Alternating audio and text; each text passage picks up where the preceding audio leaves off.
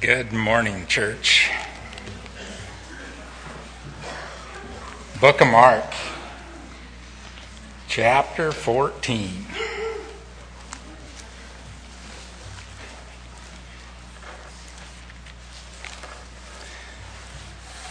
Lord, I just pray over this time that as we partake of the bread of the word, Lord, that you would bless the nourishment to our souls and draw us close to you. In Jesus' precious name.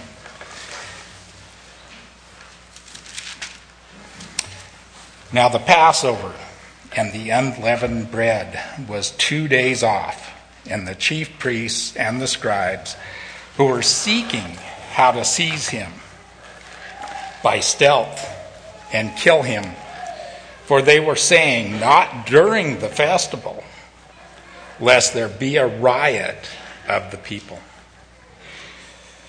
And while he was in Bethany at the home of Simon the leper and reclining at the table, there came a woman with an alabaster vial of very costly perfume, of pure nard. And she broke the vial and poured it over his head.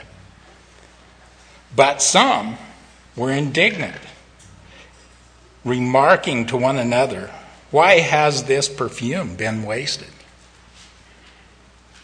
For this perfume might have been sold for over 300 denarii, and the money given to the poor, and they were scolding her. But Jesus said, Let her alone. Why do you bother her? She has done a good deed to me. For the poor you will always have with you. And when, where, whenever you wish, you can, you can do them good. But you do not always have me. She has done what she could, and she has anointed my body before the burial. And truly, I say to you, wherever the gospel is preached in the whole world, that also which this woman has done shall be spoken of in memory of her.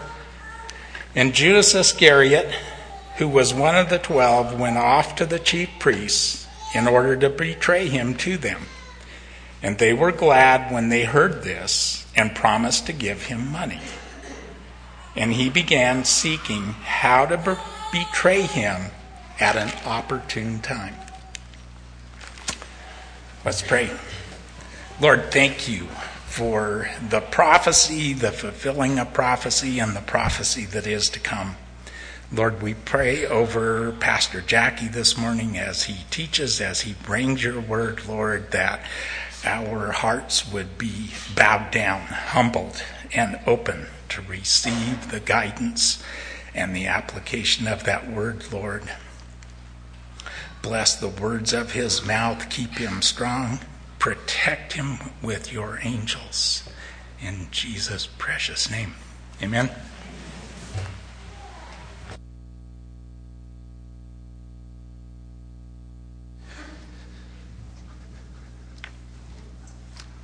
As we uh, come to the Word this morning and what the Lord has for us, I was reminded of a church I, have heard of before. I don't know, you guys may be familiar with them as well.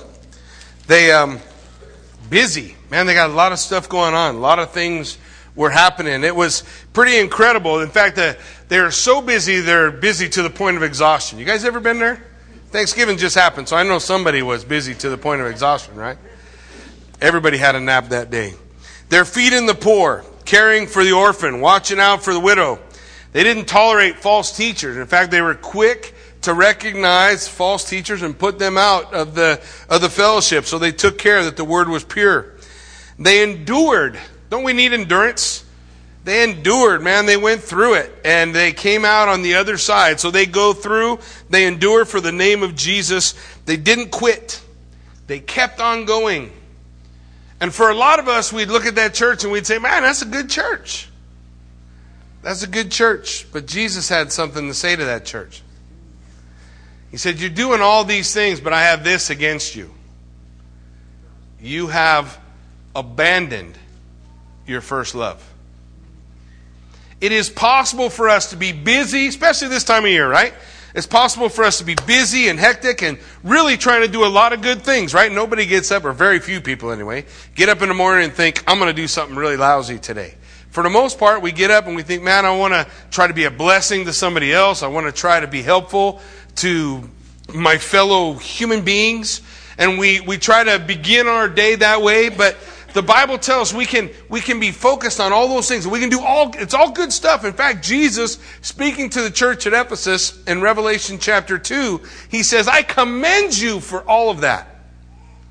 But listen, don't miss this. He says this, but if you don't get back what you lost, I'm going to take your lampstand away. And there won't be a church anymore. I want to remind you, we worked our way through the, the book when I first got here six years ago. So, so we'll get back to it in about five more years. But we went through 1 Corinthians. You may remember, we went through 1 Corinthians and we, we came to 1 Corinthians 12, 13, and 14. Three chapters that Paul deals with spiritual gifts and their usefulness within the church. He describes how they should be used and, and how they fit within a body of Christ. But uh, in chapter 12 talks a lot about the gifts. Chapter 14 talks a lot about the gifts. Sandwiched between those two things is what? What's 1 Corinthians 13? Love chapter, right? Because what does he say? Though I speak with the tongues of men and of angels, if I have not love, what good is it? None. What about if I have all knowledge?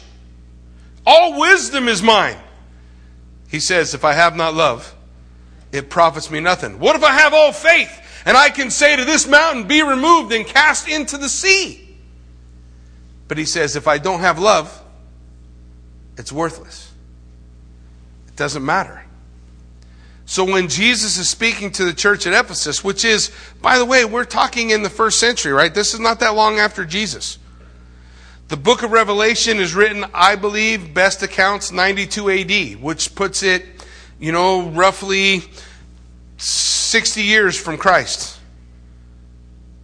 So when it when it comes out, when it's laid out already, 60 years from Jesus, church is blown up, lots of things have happened, but look, how far we got to read in the book of Acts before the church has trouble?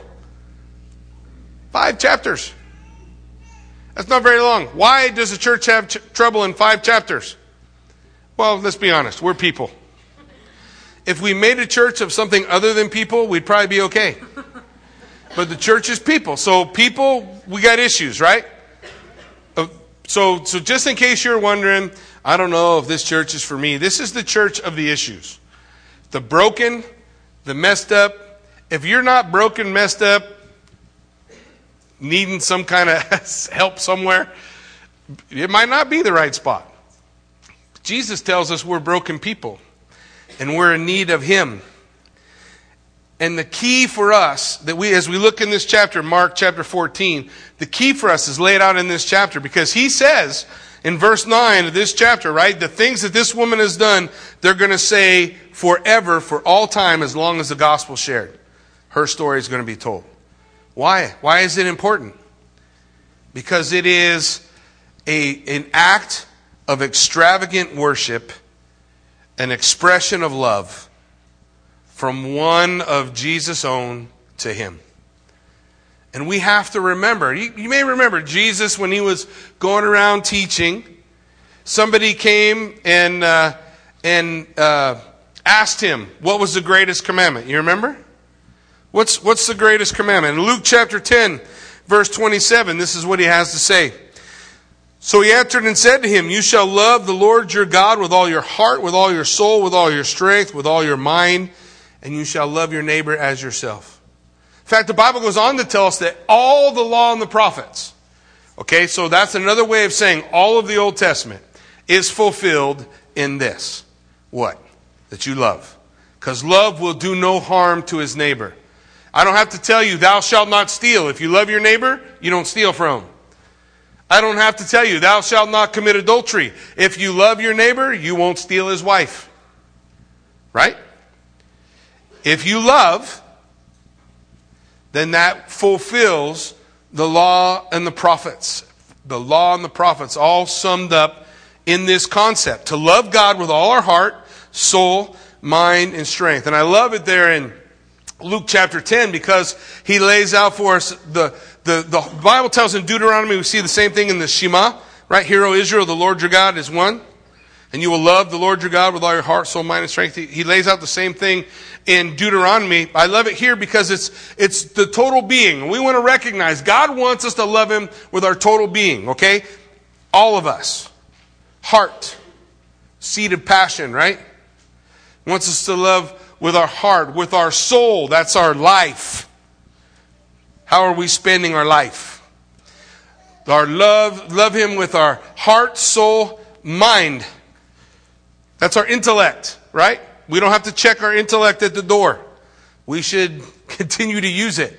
It's necessary. You're going to need it. You ever run into those people who haven't used intellect for a while? Uh. We need to exercise our intellect in loving Christ. And we love Him with all of our strength. Everything that is within us. And whenever I think about this concept, I always think about Peter. You guys remember Peter, right? Peter's famous for doing what?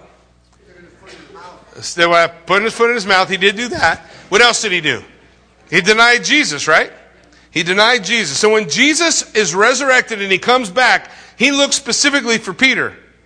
And Peter, instead of being where he was supposed to be, took a bunch of other guys and went fishing. Do we remember? And so Jesus shows up. He calls out to him the first time a fisherman ever told the truth. He says, Have you caught any fish? And they shout back from the boat, No. You're never going to hear Jason say that, just so you know. so he calls out, No. Jesus says, Cast your nets on the other side of the boat. Sure. Do you know where the net goes when you throw a net out of a boat? The net goes all over the place. You throw a net out on once. If you ever been in those boats, are pretty cool. And when you, if you come with us to Israel, you get a chance to ride in one across the the, the, the Sea of Galilee. But you're looking at maybe ten feet wide, and uh, so you cast over here, the net sinks down under the boat. You cast over here, the net sinks down where? Under the boat. In my mind, doesn't make any sense. What's the difference if I put it on the right side or the left side? I'll tell you what the difference is. One is being obedient to Christ, and the other is not. And when we are obedient to Christ, what happens? They catch fish. They catch fish. So they catch fish, and Peter goes, he comes up immediately. They're hauling the fish in right when Peter goes, It's the Lord. It's the Lord. I always thought this was funny too. He puts on his coat and jumps in the water. I'd have done it the other way, but I'm, you know. Peter swims to the shore. Jesus has a conversation. All the disciples come up. He makes them, he makes them all breakfast. You remember what Jesus asked them three times? What's he ask them? Do you love me?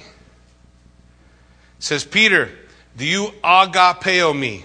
You love me with a self-sacrificing love. Now Peter just denied him, right?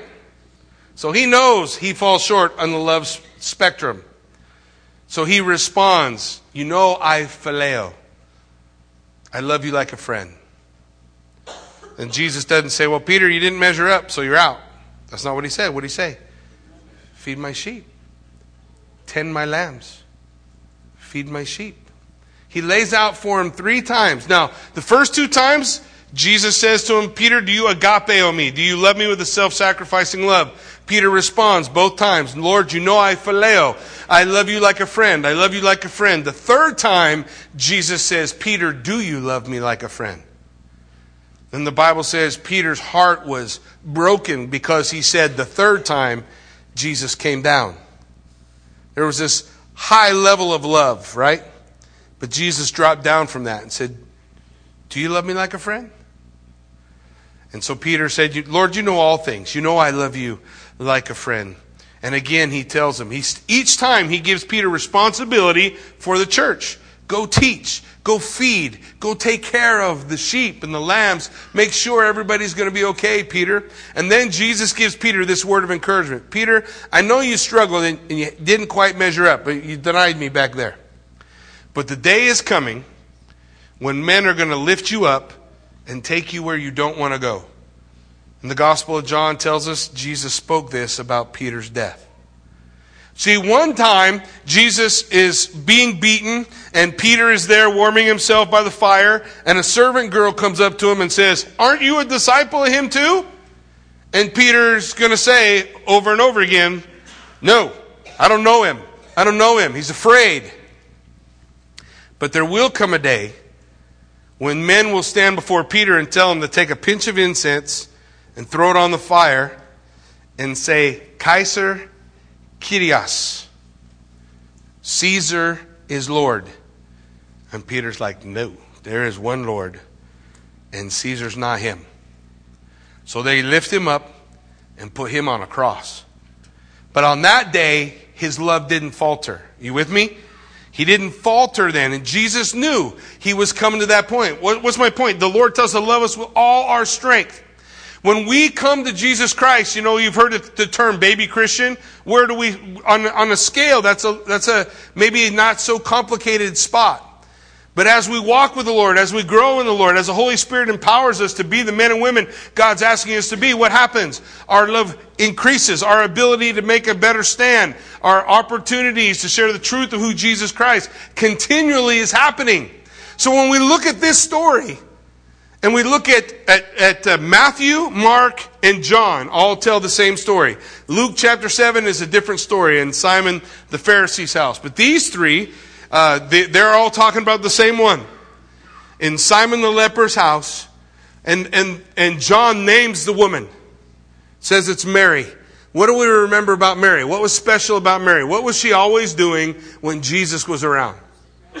Sitting right at his feet right at three years at the feet of Jesus, just at his feet, learning, growing. And what do we see from her? This incredible expression of love. Well, let's look at what the scripture has for us. Now, as we look at this section, uh, uh, Mark 14, 1 through 11, you have a love sandwich. You have love in the middle, 3 through 9. Verses 3 through 9 is love. Verses 1 and 2 is hate. Verses 10 and 11 is hate. Verses 1 and 2 say, are speaking about two days from the Passover. Verses 3 through 9 are six days before the Passover. Why does it go out of chronological order? Because Mark's making a point. If you really want to make a point about this expression of love, the best way to do it is to put it on a backdrop that really makes it stick out. So, what's the backdrop? The betrayal of Christ the, the choice of Judas to betray Christ, the, the, the chief priest, the one to arrest him and take him. So they put this hate all over the backdrop and then they stick this act of love right on the front so that it sticks out. That's Mark's purpose. That's why he's laying it out for us in this way. So let's take a look at it. Mark 14 verse 1 says, And after two days it was the Passover, the feast of unleavened bread. And the chief priests and the scribes saw how they might take him by trickery and put him to death. Uh, but they said, Not during the feast, lest there be an uproar of the people. So we see this expression of hate. Do they care whether or not putting him to death is a violation, a moral violation in any way? Now, what are they worried about? Oh, there might be a riot. Well, whether right or wrong doesn't, doesn't matter. Now, let me ask you something out about these Pharisees. Do you think they were busy doing good things? I'm, I'm going to tell you that in order to be a Pharisee, they had to give alms weekly to the poor. They had to pray a number of times each and every day. They had to memorize huge portions of the Word of God. They had to do all this stuff that looked very religious. But what did they have at the center of it all? They didn't have love. Did they? They don't have love. And so, what does the Bible tell us about those great acts, those incredible th- deeds? Jesus would say, hey, that's good. But they're going to know your mind because you love each other. They're going to know your mind because of the love you share with one another. That's how they're going to recognize you. That's how they're going to know. Look what they said. They want to seek him by trickery. That means they want to te- catch him with cunning. They want to sneak in a stealthy kidnapping of, of Jesus to be able to, to, to take him and not worried again about the morality of the issue. They're just wanting to be able to get him, get it done. That's why they're to, they're to arrest him at night. They're to have a speedy trial. They're to have him on the mountain before most guys are getting up. he's to be up on Golgotha. Then it's too late. Then it's done. That's their goal. That's their plan. But look at verse 3. He says, Now, and being in Bethany. Now, this is a phrase in the Greek we can see that he's pulled out a different time frame. That's why I say John chapter 12 tells us it was six days before. So he's saying two days before is when the chief priests decide we're going to get him. We're going to sneak in and get him. And at the end, we're going to bring into that same time frame, right? We're going to talk about Judas making the decision to, to betray Christ. In the middle, we back up chronologically. It's six days earlier. Mark is remembering this event taking place. It says, in being in Bethany at the house of Simon the leper, as he sat at the table, a woman came having an alabaster flask of very costly oil of spikenard, and she broke the flask and poured it on his head. So we've left hate, now we look at love. We look at this, this act of love. So where does it take place? Simon the leper's house. We have no idea who Simon the leper is. Nobody knows who Simon the leper is. He appears here and in Matthew spoken of at, at this house in Bethany. Most, probably the, the best explanation of Simon the leper's house is relatively simple. You see, when Simon got leprosy, he had to move out. He had to be away from his family. So he would have turned over the estate that he had to his kids. Oh, you know them. Don't you know them? Mary, Martha, and what was the fella that died? came back to Lazarus. That's right. Mary, Martha, Lazarus. In fact, they called the home Martha's house. Martha's house. That had been given over to him. It's all speculation. Can't prove it in the word, but it's logical that when Jesus came, part of his healing ministry was to heal lepers. You remember? There's a particular leper that runs up to him, right? That breaks all the rules, that comes to him and says, Lord, if you're willing, you can make me clean. You remember? Jesus touches him, says, I am willing. Be cleansed? I can tell you this they wouldn't be at Simon the leper's house if he still had leprosy. Simon the leper would be outside. So Simon the leper has to be cleansed now. So when I look at Mark, Matthew, and John, and we, we get the complete story as we bring them together, we see Mary, uh, Martha, Lazarus, all together at this house. Not a different house. I think it's their dad. Simon the leper, they're at his place, healed by Jesus, no doubt, and the dinner is given to honor him. If we look at John chapter 12, just again to get a full picture of what's going on, John chapter 12, verse 2 says, There they made him, Jesus, a supper. Martha, it says, served, but Lazarus was one of those who sat by the table. So they made this, they, they have a wouldn't you imagine? I just want you to think about it, okay? Can't prove it, but just think about it. If you were Simon, your three kids have this great relationship with Jesus, you hear about them. Through Jesus' three years of ministry, you are touched, healed by him, you're no longer the leper. Then wouldn't you want to throw a dinner in honor of Jesus? That's what they do. They throw a dinner. And Jesus would often, every night when he came after the, after the, um, Palm Sunday, every night he'd go back to Bethany. It's not very far away. And then he'd go back to the temple. He'd go back to Bethany. He'd go back to the temple. He had to have a place to crash. That was his place where he would crash. And the scripture tells us they gave this dinner. What happened at the dinner? Martha served. What do we remember about Martha? She loved Jesus. How did she love him? By serving. Now I know that Martha loves Jesus by serving in a particular way. You remember the first time in Scripture we meet Martha? Well, let's look at it. It says in Luke chapter 10. You can flip over there if you want. Luke chapter 10, verse 38. We're going back now to the first time Mary, Martha, and, and Lazarus are around Jesus. It says, Now it happened as they went that he entered a certain village, and a certain woman named Martha welcomed him into her house. And she had a sister called Mary who sat at the feet of Jesus and heard his word. But Martha, what's this next word? Was distracted, right? Martha was distracted with much serving. And she approached him and said, Lord, don't you care my sister has left me to serve alone? What's the issue? The issue is that Martha is not She's doing the work, right? She's doing the work, she's serving, but she's not serving out of love. What's she serving out of? Obligation, right? Oh, this, I, we invited him here, and I, so I got to make him something nice. I wish my sister would come help me. Uh, how many of you guys said that at Thanksgiving? hey, come on, I know. I, I live in the real world too. So, that's what Martha's doing. So she comes to Jesus. I just want you to hear what Jesus says to her.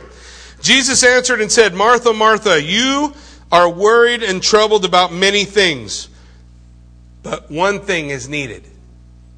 You only need one thing. And the servant, that's not it. Only one thing is needed. Mary has chosen that good part. Mary chose the right way, and it won't be taken away from her. What did she choose to do? Sit at the feet of Jesus and hear his words. I think Martha learned from that. Now, it's not that Martha was supposed to change her character and suddenly not be a servant. You guys have met those people, right? People who are servants. And you, and when we love, a lot of times we express love in a lot of different ways. You spend five minutes with my wife, she's going to tell you a hundred times how good you are, how you look nice. Oh, that's a pretty sweater. Uh, you know, she is the the embodiment of Pollyanna. There's like four people who know who Pollyanna is anymore. She's even, I, she's not. I don't see her yet. Chris, who came with me, brought the keys. They might all be trapped at the house. So, unless they hitchhiked she might not make it. So, but, but, so I get, a, I can get away with it. She's here. She just stick her head out. Oh, okay. Sorry, hon.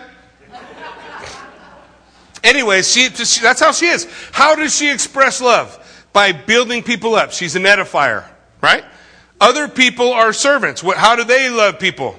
They love people by serving, right? They serve just out of love. You don't have to ask them. They just want to because they want to express their love. And that's how Martha, Jesus is not saying, Martha, you need to become a Mary. Jesus is saying, Martha, you need to be able to do what you do, be who you are in Christ, but you got to be that person in love.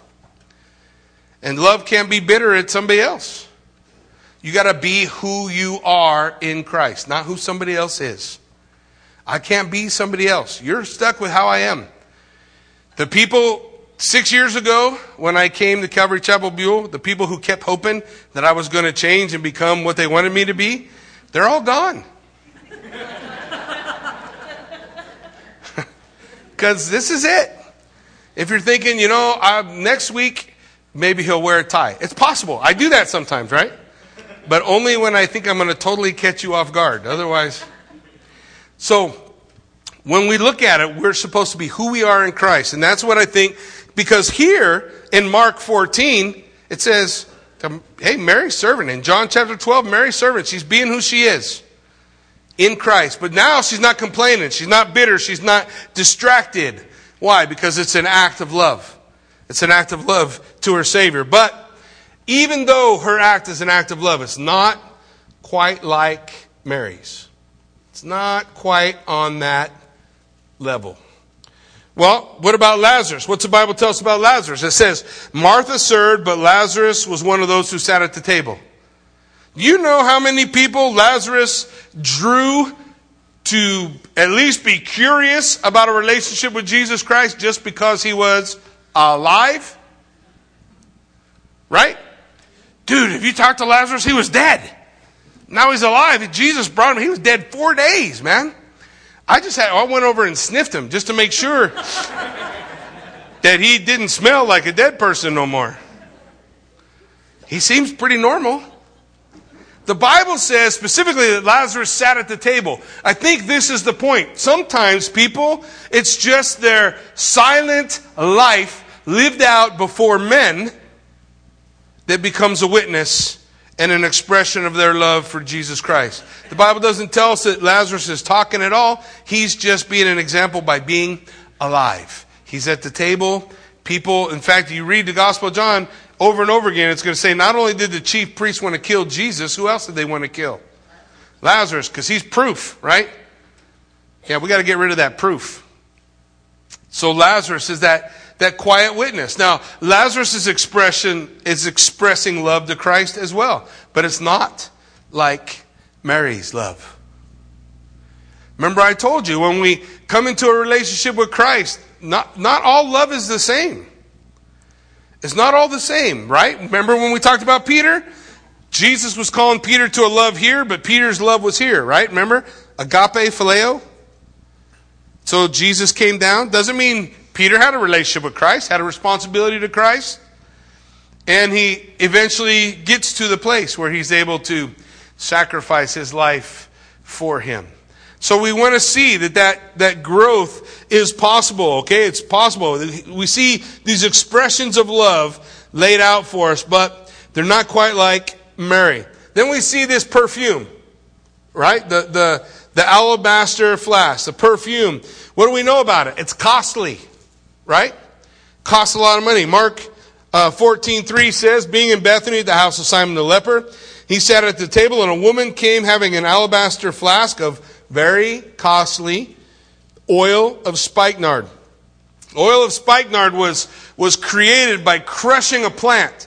And when they crushed the spikenard plant, they would, they would draw from it this oil that they used to make perfume. And it was a potent perfume. Potent. When you put oil of spikenard on, you were guaranteed to smell that, that fragrance would be with you for two weeks. That's a long time, right? That's a long time. How much of that are you going to need to use? Drop here, drop there. That could last you a long time. She's, that's why it was so costly. 300 denarii. A denarii, one denarii was a day's wage, so almost a year's wage. So just plug in what you make a year and figure that's what this flask, this alabaster flask, was worth. John 12, 3 says, Then Mary took a pound of very costly oil of spikenard and anointed the feet of Jesus and wiped his feet with her hair, and the house was filled with the fragrance of the oil. So just picture it.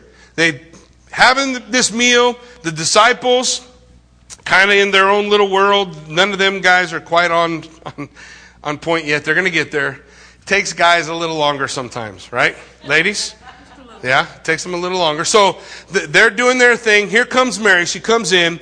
There's Jesus reclining. She breaks open the alabaster flask. Now, the way those things were put together, you could just open it, but I don't think she wants to save it. I think she wants to use it all.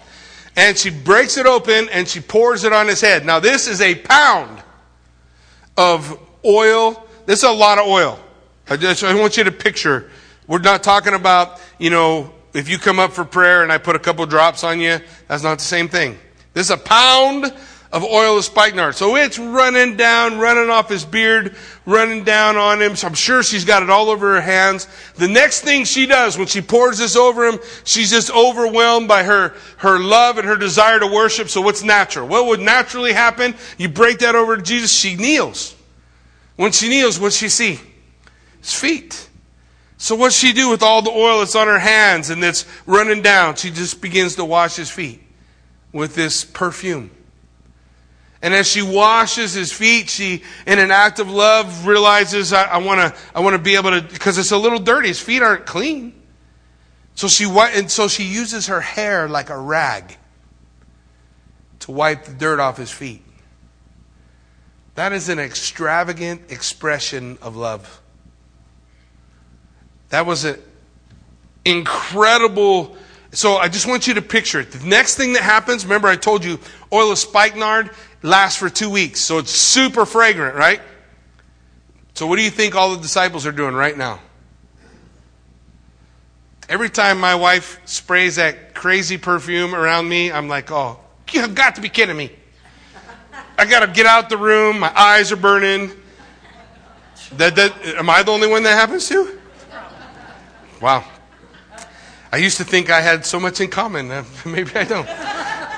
so, all the disciples do the same thing, right? They're like, oh, what are you doing? Basically, they're going to start shouting at her and telling her she's ruined the meal. To the point that Mary's face actually is downcast and she thinks, oh, I did something dumb. I just, just put yourself in the situation. Don't just hear the story for the 10,000th time. Put yourself in it. Man, she's, she's done this thing. She's broke it open. Look what it says in John 12. But one of the disciples, John 12, verse 4, one of the disciples, Judas Iscariot, Simon's son, who would betray him, said, Why was this fragrant oil not sold for 300 denarii and given to the poor? And this, he said, not because he cared about the poor, but because he was a thief and had the money box and he used to take the things that were put into it. So Judas is one of the ones that hollers at her, right? And it's because he loves money. What's the Bible tell us about the love of money? Yeah, it's the root of all kinds of evil, right? The love of money. Not money. Money is an inanimate object. It doesn't do anything. We do stuff with it. The love of money is the root of all kinds of evil. That's what the Bible lays out for. So Judas loves money, and so all he can think about is that's so wasteful. That's so wasteful.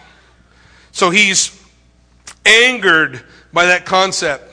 You ever have people talk to you about how you waste money? You ever have them talk to you? I have a habit.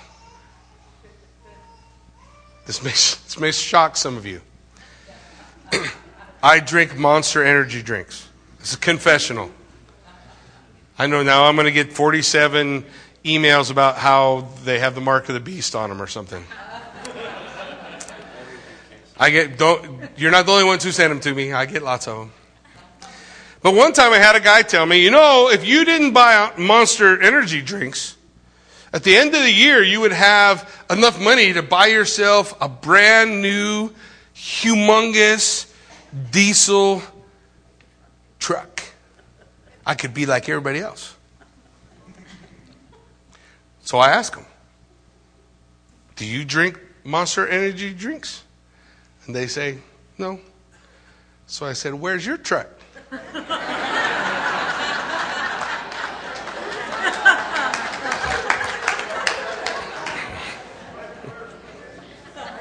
All right. That's not exactly the point. But the point is, for, for Judas, his issue, right, was a love of money. I just want you to think about what Jesus had to say about that. In Matthew chapter 6, verse 24, it says, No one can serve two masters.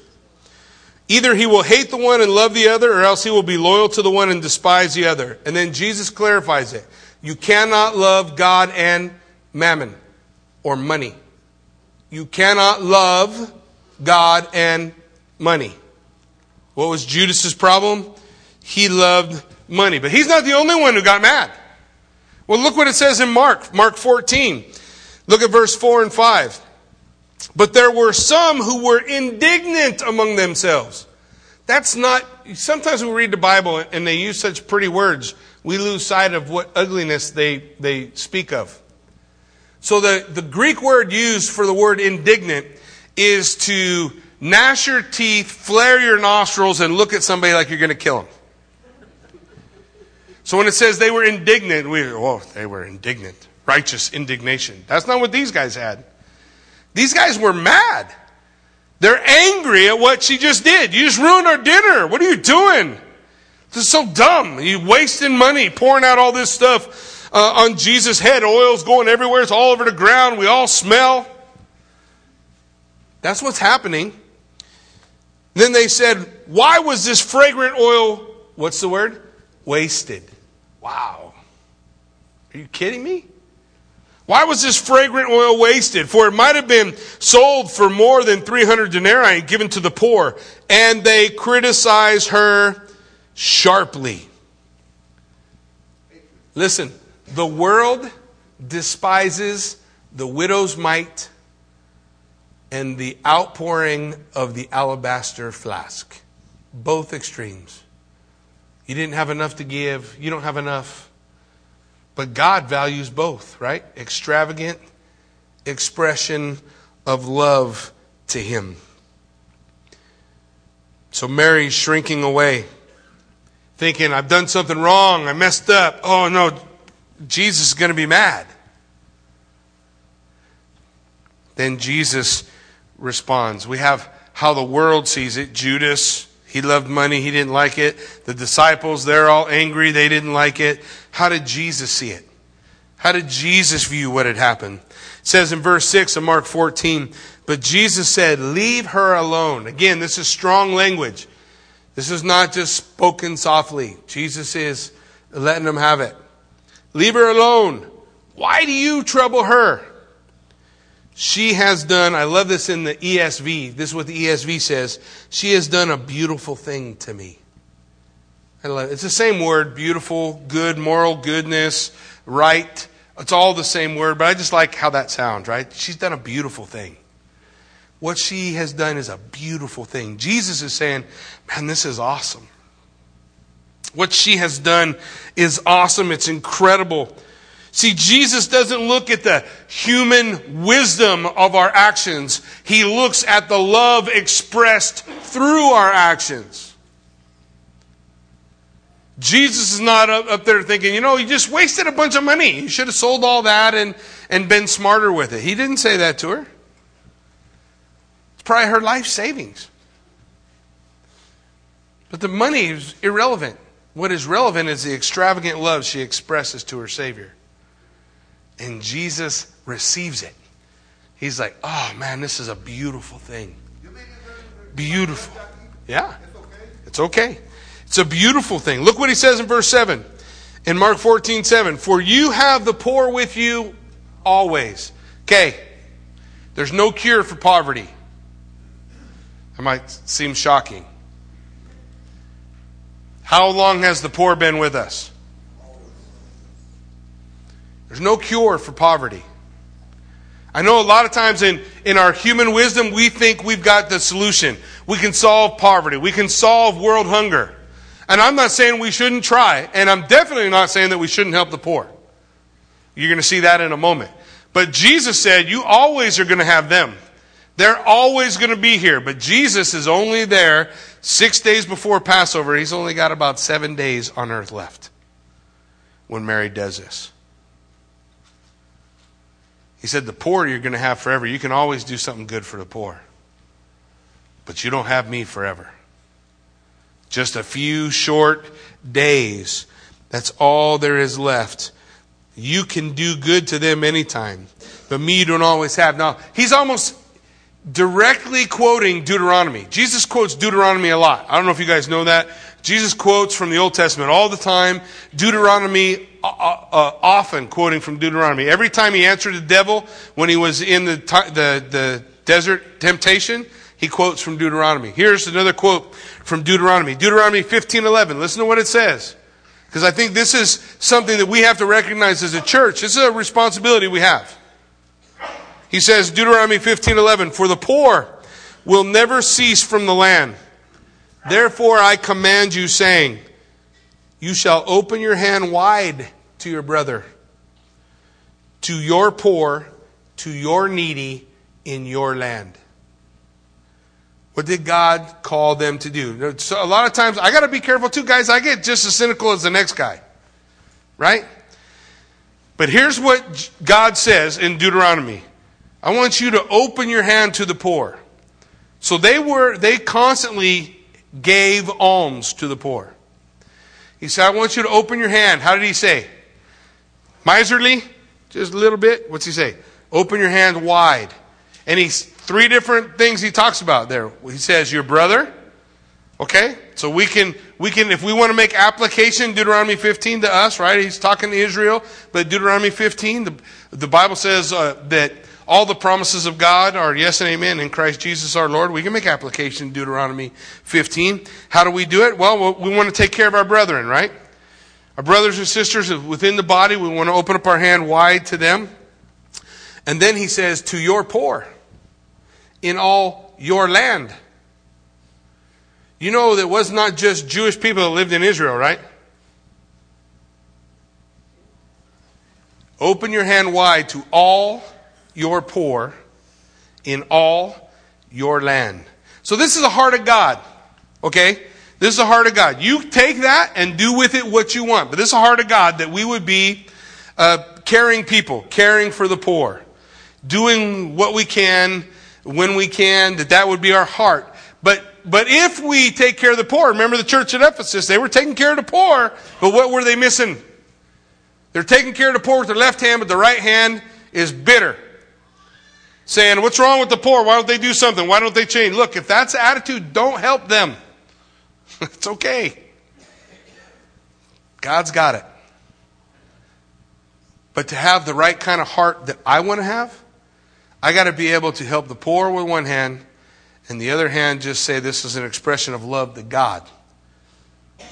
Because if I wait just to find the poor who are worthy, I'm probably going to have a hard time finding them. So this is the attitude of expression. He's saying, look, this is, this is it. This is how it ought to be. But, but what do we see? We see Jesus telling him, look, she's done a beautiful thing, a beautiful thing because she's loving, she's expressing her love to me. Look what he says in uh, verse 8, Mark 14, 8. She has done what she could. She has come beforehand to anoint my body for burial. Listen to what Jesus is saying. In a seven days, somebody's going to come. They're going to take me off a cross. They're going to take and prepare my body for burial.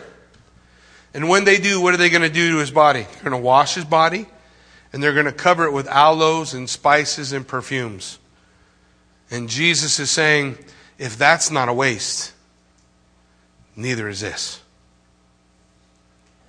That's not a waste. She has done this how many times? The Bible tells us in Matthew, I want to say roughly around chapter 16, that Jesus began con- uh, consistently teaching his disciples that he was going to be betrayed, that he was going to die, that he was going to rise again. Who was at his feet when he was saying that? Over and over and over again. Not all the time, but over and over again. Who's at his feet? Mary. What's she hearing? He's going to die. So she decides this day, leading in the Passover, to break an alabaster flask and dump it out on his head, to wipe his feet with her hair. She gets yelled at and screamed at by all the other guys who are there. They're screaming at her. She's backing up. Jesus stands up. Whoa, whoa, whoa. Stop. You're not going to do that. Man, this is a beautiful thing that she's done. This expression of love is a beautiful expression of love. She's anointed me for my burial. Listen. Love always expresses faith in the things that Jesus teaches. In Ephesians 5 2, it says this Walk in love as Christ also has loved us and given himself for us. An offering and a sacrifice unto God for a sweet smelling aroma. Then consider 2 Corinthians 2:15. 2 Corinthians 2:15 flips it on us. For we are to God the fragrance of Christ among those who are being saved and among those who are perishing. Now just come back with me. Okay, so he says Jesus gives himself a sacrifice, a sweet smelling aroma to God. And then Paul says in, in 2 Corinthians, we are a sweet smelling aroma to God. We smell sweet to God. Jesus smells sweet to God in his sacrifice. Now, what happened here? Mary breaks the, the spikenard. It runs all over Jesus. And then she did what? She washed his feet with what? Her hair. Did oil get in her hair? How long does the oil last? Two weeks. In roughly seven days, Jesus is going to be on a cross. He's going to look horrific. Being scourged with a cat of nine tails, we'll talk about all that stuff when we get to it. Literally, he's filleted alive. There's not very much skin left. And by the way, he would have been filleted with the cat of nine tails naked and hung on the cross naked. They didn't wear a loincloth. You had no right, you're a criminal. And they put him up on that cross, and they put the cross in the ground. And what's the Bible says? Who was at the foot of the cross? Mary, the mother of Jesus, right? Jesus is going to tell John, Behold your mother. Mother, behold your son. It's going to tell John, Take care of my mom. Then you have Mary and Martha. Now, I'm sure if you're standing there, those, those, those women uh, are standing there at the, the foot of the cross. The women are the last ones at the cross. The guys all bailed, except for John. Guys all bail. The women are the last one at the cross. And I just want you to picture for a moment the horror of what they're looking at. Seven days removed from this. And the feast and the, and the times, the good times and all the things they remember now. Seven days, things are crazy. I wake up this morning and Jesus is already on the cross. And they, they're down there at the foot of the cross. Now, they're there. Blood is everywhere. It's so gross. You, you can't even hardly look without being upset in your stomach. But stop right there and close your eyes. Stop and close your eyes. And then breathe in through your nose. What do you smell? The oil of spikenard. For what? A sweet smelling aroma. And all those people who are around Mary, who washed his feet with her hair, they close their eyes. Not only can they smell the spikenard coming down mixed together with the smell of, of blood and all that horror, but they can also smell their sister next to them. Because what's the Bible say? Jesus, his sacrifice was a sweet smelling aroma to God. And we, when we love Christ with all our heart, soul, mind, and strength, we are like Mary a sweet smelling aroma to God. That expression of extravagant love, it mattered. And that expression was there with him all the way till they took him off the cross. They would have still smelled it. When they, when they were preparing him and washing his body and bringing, they still would have smelled it. And the day he rose, they still would have smelled it. Two weeks. She poured that out over him as a, an incredible expression of love to him. So Jesus says in verse 9, Assuredly I say to you, whenever the gospel is preached in the whole world, what this woman has done will also be told as memorial to her. And we're still talking about it 2,000 years later. That's crazy. What an incredible expression of love. But remember when we started, when we first looked at this, I told you this is a, this is a love, love sandwiched in hate. In the beginning, what do we begin with? The chief priests want Jesus. They want to get him. They want to sneakily sneak in, stealthily grab him, do a quick trial, and get him on a cross. That's their goal. We think back, man, Mark says, this was such an incredible expression of love, and the disciples all lost it, and we all got angry at her and yelled at her. But then he jumps time again, and what's he say? Look at verse 10. Then Judas Iscariot, one of the twelve, went to the chief priest to betray him. You see love on the backdrop of hate? Judas Iscariot spent three years with Jesus, went everywhere he went, sat at the left hand of Jesus at the Last Supper. That's a place of honor Jesus reached out to. In John chapter 13, after the Last Supper, it said the disciples are arguing about who's the best. Jesus gets up, puts on a towel. You remember the story? He puts on a towel, gets a basin of water, and one by one goes around and washes all the feet of the disciples. Did he wash Judas's feet? So did Jesus express love to Judas? Did he give Judas every opportunity just like the rest of the disciples? Did Judas do all the work? Did he go out with the disciples when Jesus sent them out and they cast out demons and they healed people? Did Judas probably, during all that time, did he ever touch somebody and, and the power of God flew through him and he healed them? He did all that stuff. But he never had love. Bible says his heart never belonged to Jesus. And finally, he gets bitter because he doesn't like the direction of where things are going. So he does this. He goes to the chief priest to betray him. And when they heard it, the chief priests are glad and they promised to give him money. What's that little phrase mean? Why did Judas go? Why did he betray Christ? For money. That's why I say his issue is the love of money. He's probably been out of shape. You know, he said the widow's mite was this incredible gift, and that's nothing. And then he, he accepts this, this extravagant gift, but Mary just wasted 300 and, and, and all that 300 denarii just poured out on the ground? Picture it. So let's say you make $40,000 a year. You ever take 40 grand and just throw it down in the trash, walk away from it? Because that's how Judas is viewing this. Man, he's so wrapped up in his money that he was willing to betray him. So, what's it say? So they sought how he might conveniently betray them. From this moment on, Judas wants to put Jesus down. How's he going to do it? He's going to do it with a kiss, a, a false expression of love. When we began today, we talked about the church at Ephesus, right? We see the Pharisees busy doing good things, but they don't have love. We see even Judas being able to do good things with the disciples, but he never had love. That's a heart check if there ever was one. God is looking. He's desiring from us. We are worried about what I should give him. What should I give God? Does he want more of my money? No. Does he want more of my time? No. Does he want what's he want more of? He wants more of your love. All the other stuff happens all by itself.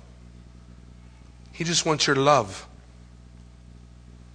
He can't make you love him. You got to decide to do that. I got to decide to do that. I wake up in the morning every day and I have to make a choice to love my wife. Don't get all offended. That's the real world. If you don't know that yet, you ain't been married very long. I get up in the morning and I make a choice. I'm going to love my wife. And I know my wife makes a choice. I'm going to love my husband. I even, I know some of you will say this is impossible. I even have to say I'm going to love my kids. Sometimes I want to kill my kids, man. I want to love my kids. I'm making a choice. I want to express. I got to do that same thing with God. I got to do that same thing with God. Look, God's calling all men everywhere to the same thing. You, me, all of us. He's calling us to a life of repentance and belief. A life of repentance and belief. Nobody comes to Jesus without first repenting of their sins, reaching out for Him, and having Him reach out for us. He lifts us up, He saves us. He does all the work, all the heavy lifting is His. But that's our life. The next day, I'm not saying you got to ask Jesus in your heart every day. I'm saying every day you got to repent. Every day you got to believe. Are you with me? Every day you got to repent. Every day you got to believe. That's the life. That's the life of a believer.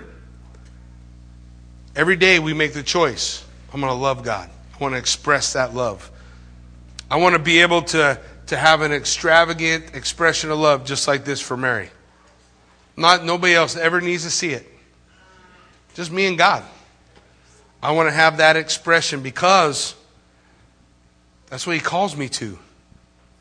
Hero Israel, the Lord your God, the Lord is one God, and you shall love the Lord your God with all your heart, soul, mind, and strength. We can do all the great stuff, and I think we should continue to try to do all the great stuff. But if we don't have love, it's worthless. So save your time, save your money, learn to love Him, and everything else will fall into place. Amen? Amen. Why don't you stand with me? Let's pray.